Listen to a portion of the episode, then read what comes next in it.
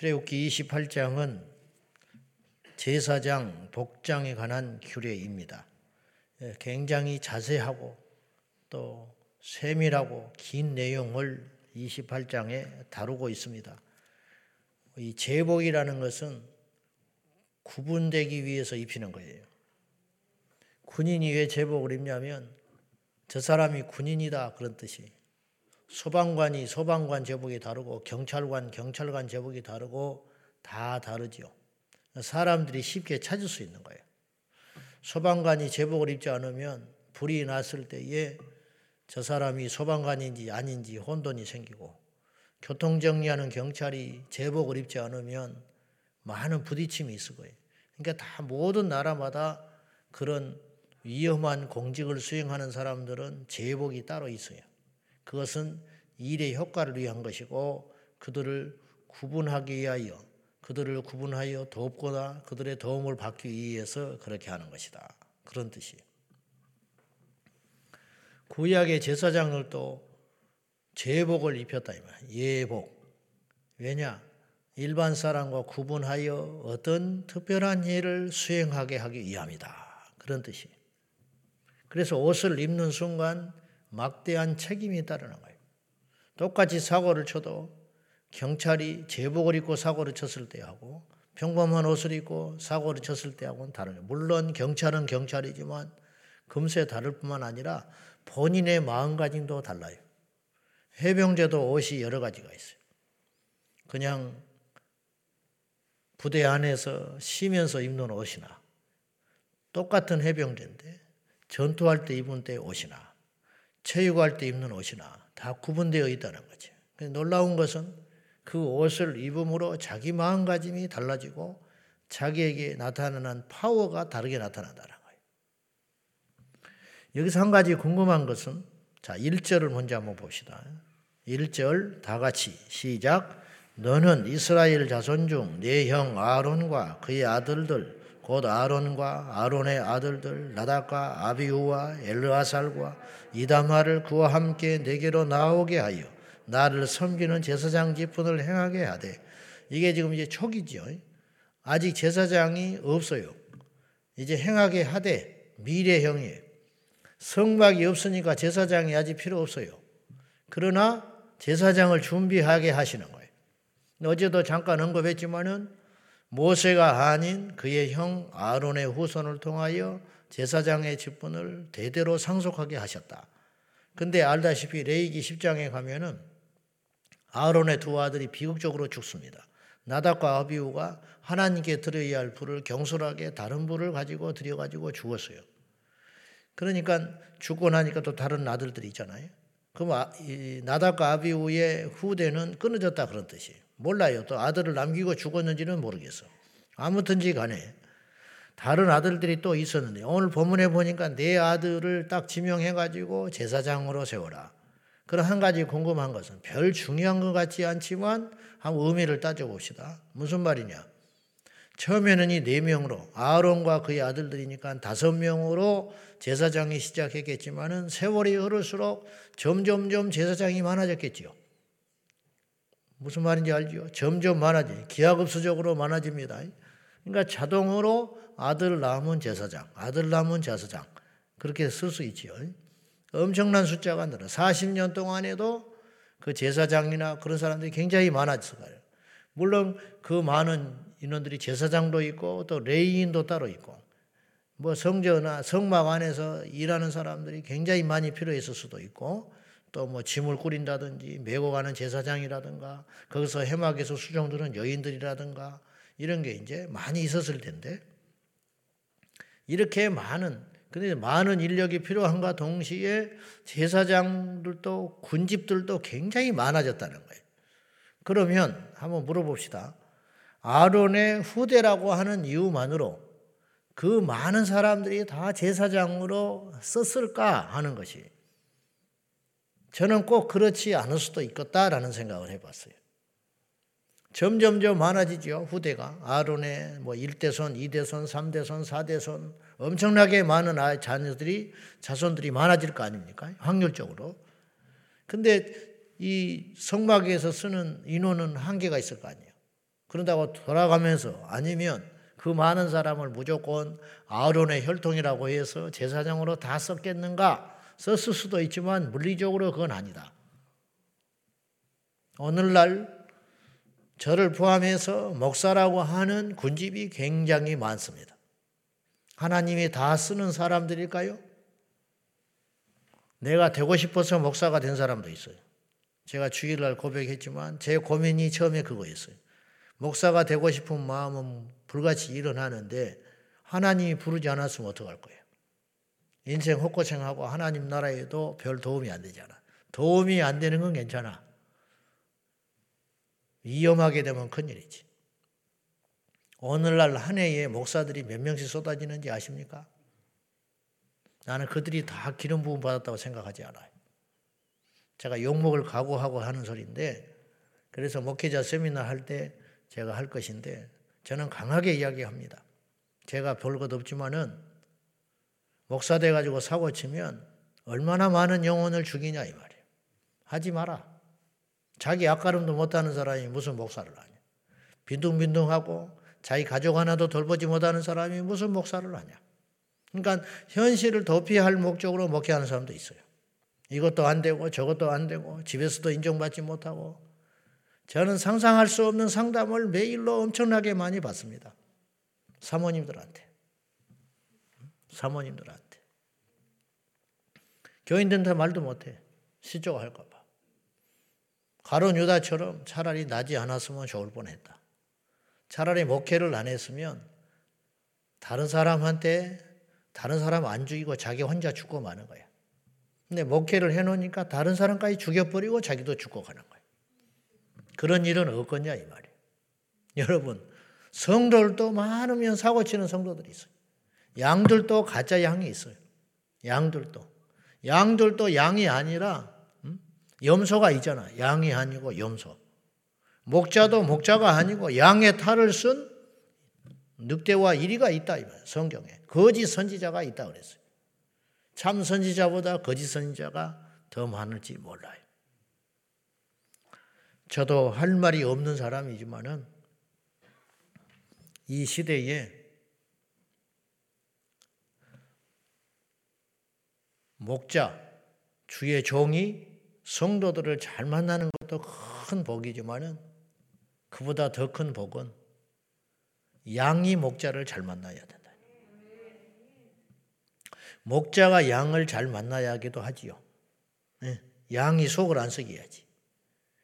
이리 가자 그러면 가고 저리 가자 면 저리 가자. 근데 양이 아니야 이거 생긴 건 양인데 하는 짓이 염소다. 그럼 목자의 근심이 되겠죠. 근데 그냥 그건 그걸로 끝나는 거예요. 왜냐하면 그 양은 그냥 지 혼자 망하고 마는 거야. 다른 양은 가자 그러는데 안 가고 버티다가 병 들어 죽고 늑대 밥이 되고 어? 디 계곡에 빠져가지고 어? 허우적거리고 있고 그냥 그렇고 마는 거죠. 그냥 끌고 가면 돼요. 어쨌든 그러다가 지가 정 아니다 가지고 어느 날 새벽에 보니까 어디 가서 헤매고 혼자 다니다가 잘난 척하고 돌아다니다가 어, 늑대밥이 돼버렸다. 참 안타깝지만 어떡할 거예요. 그렇게 밖에 싸돌아지 마라 그러고 싸돌아 다니거든. 가지고 이단에 빠져가지고 어?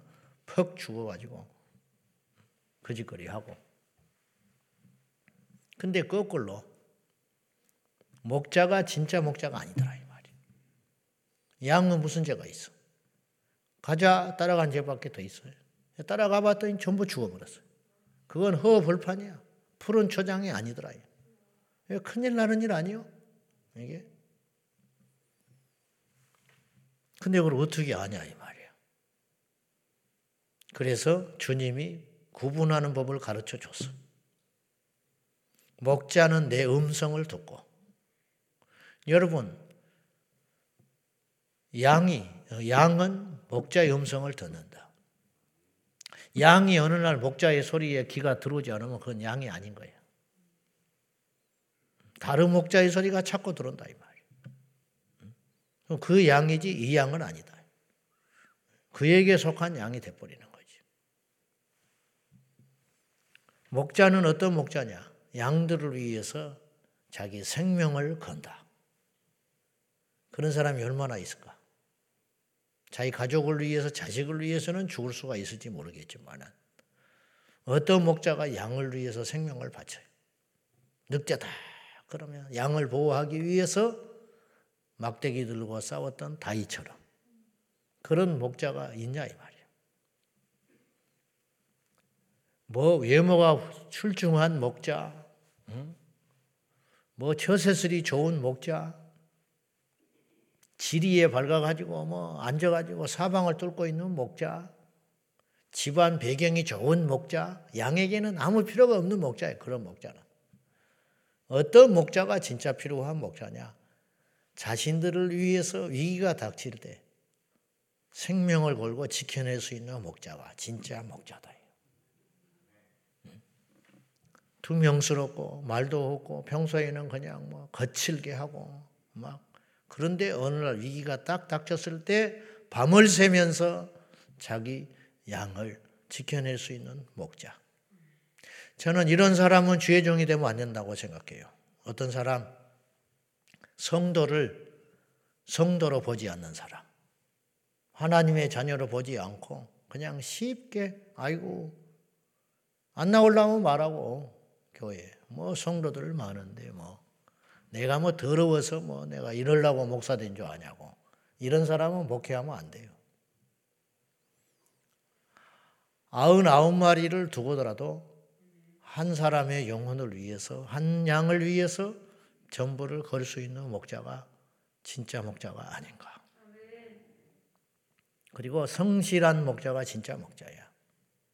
제가 게으르고 악한 종이 돼서 내가 조금만 더 성실했다면, 제가 더 열정적으로 목회를 더 잘했더라면, 오늘 우리 교회는 더 많이 달라졌을 거예요. 어쨌든 그런 마음이 들어요, 오늘. 문득. 음. 여러분, 뭐 목회자 세미나도 아닌데, 미리 지금 한번 세미나 해보는 걸로 그렇게 생각하면 되겠습니다. 구별되게 했다. 근데 이제 이 제사장의 옷들이 머리에서 발끝까지 자기들이 입고 싶은 옷이 하나도 없어요. 주님이 지정해 준 방식의 옷감, 스타일, 그리고 모양대로, 쓸모대로 다 꼼꼼하게 이렇게 이렇게 입어라. 에봇이라는 게 나오는데 에봇이라는 걸 쉽게 말하면 조끼로 생각하면 되겠습니다. 조끼, 긴 조끼. 예. 겉옷이 있어요. 소매가 긴. 예, 살을 못 보이게 해서. 속바지도 입게 했어요. 주님이 속바지 입게 하고 그 다음에 소매도 민소매가 아니에요. 긴 소매 입게 하시고 바지도 속, 속바지 입고 그리고 겉에는 이렇게 치마가 아닌 치마를 원통으로 이렇게 쭉 겉옷을 입게 하시고 위에서 아래까지 누르뜨려서 입게 하시고 그 다음에 그 최종적으로 겉으로 조끼 같은 에봇을 입고 입게 하셨다. 그리고 그 에봇 앞에는 사각형으로 된 판을 두개 하시고 그곳에 이스라엘을 상징하는 각각의 보석들. 그러니까 이스라엘 열두 지파 한 지파 한 지파가 다 각기 다른 보석을 달게 해가지고 열두 그리고 여기에는 어, 이 흉패는 판결 흉패라 그래가지고 판결한다 이 말이죠. 옳으냐 그러냐 무엇을 해야 되냐 어떻게 해야 되냐 그걸 판결하는 흉패를 두 개 하셔서 그것에 우림과 둠밈이라고 하는 그두 어, 어떤 뭐라고 표현을 해야 될까요? 그걸 담아 놓는 어, 그래서 우림이라는 빛이라는 말이고 둠밈이라는 말은 어, 하나님의 그 어쨌든 그 사랑이라는 뜻인데 우림과 둠밈을 이렇게 두 개 해가지고 어떤 걸 결정할 때 그걸 빼서 판결하게끔 그 사울도 그런 판결을 했어요. 자기의 명령을 금식하라 했는데 금식을 안 했어요. 그래가지고 제비를 뽑고 하는 과정에서 연하단 아들이 딱 걸려드는 장면이 나와. 그때 뭐 우린과 두밈을 썼다라는 말은 아니지만 그런 식의 용도로 어, 쓸 때에 사용하게끔 하셨다. 그런 말이죠. 그래서 에봇 안에 겉옷을 걸쳐 있고 에봇은 겉으로 있고 그 에봇은 겉옷은 청색이고 그 다음에 이 겉옷에 이 치렁치렁 바닥에 그 술을 놓아서 석류를 수 놓고 그 밑에 바닥에다가는 그 금방울을 달아놨어요. 이렇게 그 화려하라 그런 뜻이 아니라 금방울이라는 말은 변치 않는 그러니까 성막이나 성전에서는 가장 많이 쓰는 양은 적지만 꼭 써야 할 광물이 뭐냐면 금이었어요. 왜 그러냐? 변치 않음이 변치 않음. 금은 변하지 않는 거예요. 그 금으로 방울을 매달아 가지고 이렇게 움직이게 하셨는데 그러니까 이 제사장 복장을 입고 움직이면 방울 소리가 자동으로 나게 돼 있어요. 자동으로. 이 쓸모는 어디 있는지 아세요? 35절 한번 봐요. 이게 무시무시한 거예요. 35절 시작. 아론이 입고 여호와를 섬기러 성소에 들어갈 때와 성소에서 나올 때에 그 소리가 죽지 아니하리라. 자, 우림은 빛이라는 말이고 둠밈이라는 말은 완전이라는 뜻이에요. 제가 새벽이라 헛소리를 했어요. 우림은 빛, 둠밈은 완전함 그런 뜻이에요. 그러니까 이게 하나님의 성품이죠. 빛이시고 완전하신 하나님. 이 두 성품을 이 가슴판에 새기고 하나님의 뜻이 무엇인지 묻게 하셨다. 아론이 여와 어, 아론이 이 제사장 옷을 입고 여호와를 섬기러 갈 때에 지성소에 대제사장이 1년에 한 번 들어가는데 그때 방울 소리를 성소에서 들어야 돼요. 그 들리지 않으면 죽어버린 거예요. 그래서 끈을 매달고 들어갔어요. 어깨에 끈이 있어요. 매달고 가가지고 시체가 죽어버리면 다른 사람은 시체를 거두러 가면 자격이 미달이기 때문에 그 사람도 화를 당하여 죽어요. 그러니까 끌어내야 했어. 그리고 독주를 금할 뿐만 아니라 그러니까 술을 먹지 마 먹어야 되냐 말아야 그런 소리는 하면 안 된다니까. 제사장은 독주를 금하게 했고 특별히 성소에 나아갈 적에 그런 상태로 가면 현장에서 즉사하고 죽었어요. 포도도 따먹지 마라.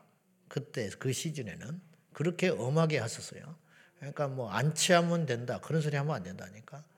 술 이야기를 하고 그러면 괴로워하고 그러는데 괴로울 이유가 뭐가 있어? 안 먹으면 되지. 간단하지요. 아멘을 크게 하는 분들은 안 먹으니까 쉬운 거야. 먹는 사람은 만만치 않는 모양이에요. 이게 그렇게 어렵다고 해요. 담배는 뭐 더 그렇고. 이게 중독성이 있는 것은 하나님을 대신할 수 있기 때문에 하면 안 돼요. 그러니까 그것만이 죄가 아니에요.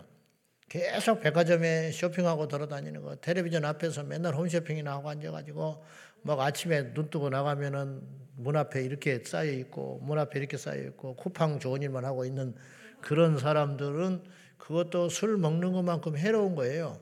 앉아가지고 맨날 리모컨 돌리면서 오늘은 뭘 살까? 오늘은 어떤 영혼을 살릴까? 오늘은 어떻게 주님을 기쁘게 할까? 그런 게 아니라 오늘은 뭘 사 입을까? 오늘은 뭘살 발라볼까? 오늘은 뭘 사서 먹어볼까? 이렇게만 하고 있으면은 죄는 아니지. 내 돈 가지고 그렇게 하는 게 뭐 죄요? 주변에 피해도 안 줬는데. 근데 그것이 영적으로는 중독이기 때문에 좋지 않다. 하나님이 그 자리를 딱 대신하고 있는 거죠. 항상 마음이 거기 가 있어. 항상 뭘 사야 되나, 뭘 어떻게 해야 되나, 뭐 이런 거 있잖아요. 그러니까 하나님 외에 그런 것들을 나를 지배하면 안 된다 그런 뜻이에요. 그럼 망가져요. 그러니까 왜 그런 일이 생기냐면 결국은 영적으로 둔해지고 약해지기 때문에 자기를 위해서 살아가는 거지. 입으로는 주여 주여 하지만 그러니까 이런 상태가 되면 곤란하다는 거지. 아무튼지 간에 이 제사장이라는 것은 영광스러움과 동시에 제일 많이 죽어나가는 자리. 하나님 앞에 잘못하면 까딱하면 죽을 수 있는. 그러니까 잘 수행하면 엄청나게 큰 영광이지만 잘못하면 그냥 죽어버리는 자리. 이게 굉장히 위험이 따르는 자리라는 거예요. 그러니까 뭘 알고나 가야 된다는 거예요. 그래서 김남주 목사님은 그런 말을 했어요. 자네 그 길을 가려는가? 목회자 후배 후보자들한테 그렇게 이야기. 자기가 목회자가 되고 나 보니까 이거 만만치 않은 길이라는 거예요. 그냥 뭐 성적이 된다고 갈 일도 아니고 주변에서 가라고 해서 갈 일도 아니고 기도 좀 했다고 갈 일이 아니고 교회 좀 다녔다고 해서 다닐 일이 아닌데 그렇게 남발하는 경우들이 너무 많으니까 가슴 아프다. 한번 생각을 해봐라. 정말로 자네 그 길을 가려는가? 가만히 생각해 보니까 아닌 것 같다. 그것도 용기다. 그리고 하나님이 쓰시려면 어떤 법이든지 부르니까 그건 기다리는 것도 좋다. 그런 생각을 개인적으로 해 보는 거죠. 아무튼지 간에 이 금, 이 금으로 만든 방울이 소리가 나면 살고 있는 것이지만 소리가 나지 않고 퍽 소리 나면 죽은 거야. 뭔가 하나님과 그 사이에서 잘못한 게 있는 거지. 이런 것이죠. 지성소에서 이 소리가 들리면 성소에서 나올 때에 그 소리가 들릴 것이라 그리하면 그가 죽지 아니하리라. 소리가 나면 죽지 않는과 동시에 소리가 난다는 것은 살아있다는 증거니 제사장이 집례를 하고 나올 적에 온 몸은 땀으로 젖었을 것이고 오늘 또 내가 살아나왔구나. 이게 이렇게 엄중한 것이라는 거예요. 성례전이 뭔지는 알아요? 설교를 한다는 게 뭔지 알아요? 남을 위해서 기도해 준다는 게 뭔지는 아나. 목양이라는 게 뭔가. 신방 가서 헛소리 나고 앉아 있고 신방 가서 대접이나 받으려 하고 와, 집 넓네요. 이따구 소리나 하고 앉아 있고 이거 얼마짜리예요? 이따구 소리나 하고 앉아 있고 음? 이러면은 이건 틀린 거다 이 말이지. 어? 틀린 것이라. 어디서 어? 있는 사람이나 그냥 만나서 맨날 대접이나 받고 없는 사람은 상대도 안 하고 그러니까 이런 것들이 제사장으로서는 이미 죽어버린 상태라 죽어버린 거라. 하나님이 볼 때 이미 아니다 그런 뜻이죠. 예. 나도 뭐 할 말은 없지만은 그 관을 썼어요. 머리에 관을 쓰는데 그 특이하게 그 관이라는 것은 고린도서에 보면은요 바울이 여자들에게는 머리에 수건을 쓰라고 그래요. 왜 그러냐? 수치를 가리라는 거예요. 수치를 가리라. 하나님 앞에 다 가리는 거예요. 하나님 앞에 얼굴과 손만 남겨놓고 다 가리는 거예요. 예, 그건 어쩔 수 없이 남겨놓은 것이고 하나님 앞에 삼가 조심하고 거룩함을 유지하라는 뜻이에요. 어디 속살을 보이고 어디 그렇게 하느냐 이거죠. 제사장은 그러면 죽는다는 거지. 그리고는 특이하게 관을 딱 머리에 쓰고 관 앞에 뭐라고 썼냐? 여호와께 성결 그렇게 썼어요. 이게 제사장의 생명이에요. 제사장의 간판. 학벌이 아니라니까 어느 혈통에 뭐 이런 거 아니 못해 예수 우리 집안이 뭐 4대 믿는 집안입니다. 뭐 어릴 적부터 우리 엄마가 서원을 했습니다. 아론의 자손이라고 해서 다 제사장이 되는 게 아니라니까요. 아론의 제사장이야. 나답과 아비가 죽어버렸다 죽어버렸다니까. 차라리 제사장 안 왔으면 그렇게 안 죽지. 제사장 해가지고 자기가 죽어버리는 거예요. 왜 하나님이 죽였을까? 머린정하고 잔인하시나 그대로 그런 상태로 두면은 백성들에게 해로우니까 죽여가지고 데려가 버리는 거예요. 다른 불을 드렸다? 그게 뭔 죄냐? 그런 식으로 제사를 계속 집례하면 끝장나는 거라는 거예요. 그런 식으로 덜렁덜렁 어디서 막 이렇게 해가지고 함부로 이따오 짓을 하고 돌아다니고 어디서 음? 안 된다. 이거 목사인지 연예인인지 알 수도 없고 그런 식으로 하면 안 돼. 여호와께 성결, 하나님 앞에 성결, 백성들 앞에가 아니라 하나님 앞에 성결한 게 쉬워요? 어려워요? 백성들 앞에서 성결한 게 어려워요. 사람 앞, 사람을 속이는 게 음? 쉽습니까? 하나님 속이는 게 쉽습니까? 사람 속이는 게 훨씬 쉽지. 여러분, 내가 속여보려면 간단해요. 척 하면 간단해. 한 시간만 잘하면 되는데, 뭐, 한 시간만. 에? 한 시간만 여기서 제대로 멀쩡히 서 있으면 되잖아. 신방만 가서 잘하면 되잖아. 그러나 하나님은 24시간 우리를 보고 계시다, 이 말. 하나님 앞에 성결하게 산다는 건 얼마나 어려운 문제냐 이 말이에요. 교회 올 때 담배 피우고 나가서 딱 끄고 들어올 때 끄고 들어와가지고 나가서 또 딱 피우고 하나님 앞에 성결한 게 아니잖아요. 사람 앞에 성결한 것이지. 그렇게 예수 믿으면 안 된다. 네. 우리가 하나님께 부름을 받아서 주님의 일을 한다는 것은 두려운 영광의 길이다. 우리도 11월 달에 임지식이 있지만은 그게 왜 축하받을 일인가? 한번 또 생각해 봐야 돼요. 축하 반, 축하만 받을 일인가? 우리가 그냥 할 말이 없으니까 축하합니다. 그러지. 축하할 일이냐, 이게. 축하. 안 된 걸 감사하십시오. 이게 축하받을 일이냐? 어? 무슨 일 있으면 제일 먼저 죽어야 되는데. 어려움이 있으면 제일 먼저 뛰어들어야 되는데. 축하받을 일이냐? 전쟁할 때 전방에 서 있는 것과 같은데. 오늘 여러 가지 장황한 이야기를 했지만은 어쨌든 이 시대의 비극은 제사장의 비극이다. 지도자의 비극이다. 정치 지도자들이 엉망이면 정치가 그 나라가 망해버리고 집안의 가장이 엉망이면 집안이 술두밭이 돼버리고 자식까지 다 뿔뿔이 터지고 죽고 되는 거예요. 회사 CEO가 경영을 잘못하면 자기는 뭐 뒷돈 챙겨서 어디 다 숨을 때 있고 외국으로 튀고 도망가지만은 평생 그 회사에서 30년, 40년 일한 사람은 나중에 퇴직금도 못 달고 어? 집은 대출은 있는데 길거리에 나앉는 수만 명이 그 다른 식솔들까지 그렇게 무시무시한 일이 누군가의 리더가 되는 일이니 우리가 삼가 조심하여 우리 모두가 하나님 앞에 우리가 다 왕 같은 제사장이라 베드로서에 그랬죠. 우리들이 제사장이야. 우리하고 상관없는 일이 아니라 여러분이 다 제사장이야. 우리가 세상에 가서 처세를 잘하고 우리가 주차 하나도 조심하게 하고 하나님 앞에 성결한 삶으로 영광을 돌리는 저와 여러분이 되시기를 주님의 이름으로 축복합니다. 기도하겠습니다. 이 시간에 기도할 적에 직업 제사장이 있고 하나님이 세운 진짜 백이 제사장이 있다. 우리는 다 왕 같은 제사장이라 했으니 여러분도 성도인과 동시에 제사장이 분명합니다. 주여 여호와께 성결하게 하여 주십시오. 하나님께 다른 벌을 드리지 않게 하여 주시고 우리 안에 영적으로 입혀 주신 예복에 부끄럽지 않는 하나님의 사람들이 되게 하여 달라고 이 시간 우리 다 같이 기도하겠습니다. 살아계신 아버지 하나님, 우리를 불쌍히 여겨 주셔서 날마다 날마다 하나님 입혀 주신 제복으로 말미암아 부끄럽지 않는 삶을 살도록 성령이여 인도하여 주시옵소서. 이 시대의 비극은 지도자들의 비극입니다. 지도자들이 타락하고 넘어지고 범죄하여 이 땅에 아무것도 힘없는 무지한 사람들이 이렇게 고통을 받고 살아갑니다. 아버지 하나님, 이 땅의 교회들마다 평안하게 하시고, 이 땅의 교회들마다 영향력 있게 하시고, 이 땅의 교회들마다 힘있게 하여 주시기 위하여 하나님이 세우신 목자들과 제사장들이 깨어 정신을 차려 하나님 앞에 일어나게 하여 주시고 양들을 위해서 생명을 거는 목자들이 생길 수 있도록 성령님 도와주시옵소서. 성령님 역사하여 주시옵소서. 아버지 하나님, 사람을 만족하기 전에 하나님을 만족하게 하는 종들이 되게 하시고, 그리고 양들을 생명을 걸고 지켜내는 참된 목자들이 이 땅에 많아지게 된다면은 이 나라는 소망이 있게 될 것입니다. 사생활에 얽매이지 아니하고 모집한 그리스도 예수의 군사가 되어 그분을 기쁘게 해드리는 예수님의 군사들이 되게 하여 주시옵소서. 은혜와 사랑과 자비가 풍성하신 나의 아버지 하나님 도와주시고 생명의 하나님 역사하여 주시옵소서. 주 예수여 영광 존귀 찬송 받아주사 이 마지막 때에 마지막 주자로 하나님 앞에 부끄럽지 않는 예수님의 사람들이 되게 하여 주시옵소서.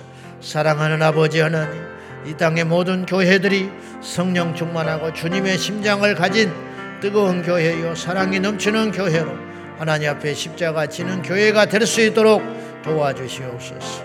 오늘도 주님의 종으로서 여호와께 성결한 삶을 살기에 부족함이 없도록 도와주시옵소서. 역사에 주시옵소서. 하나님 아버지 제사장을 부르사 특별한 은혜로 입혀 주시고 구분 구변시키기 위하여 예복을 입혀 주시며 관을 씌워 주사 여호와께 성결하라. 하나님 앞에 거룩하라. 명령하신 아버지 하나님, 우리의 이마 이마에는 다 관이 씌어져 있고 그 관 앞에는 하나님께 성결하라고 하는 준엄한 명령이 씌어져 있습니다. 그러나 현실은 그렇지 않습니다.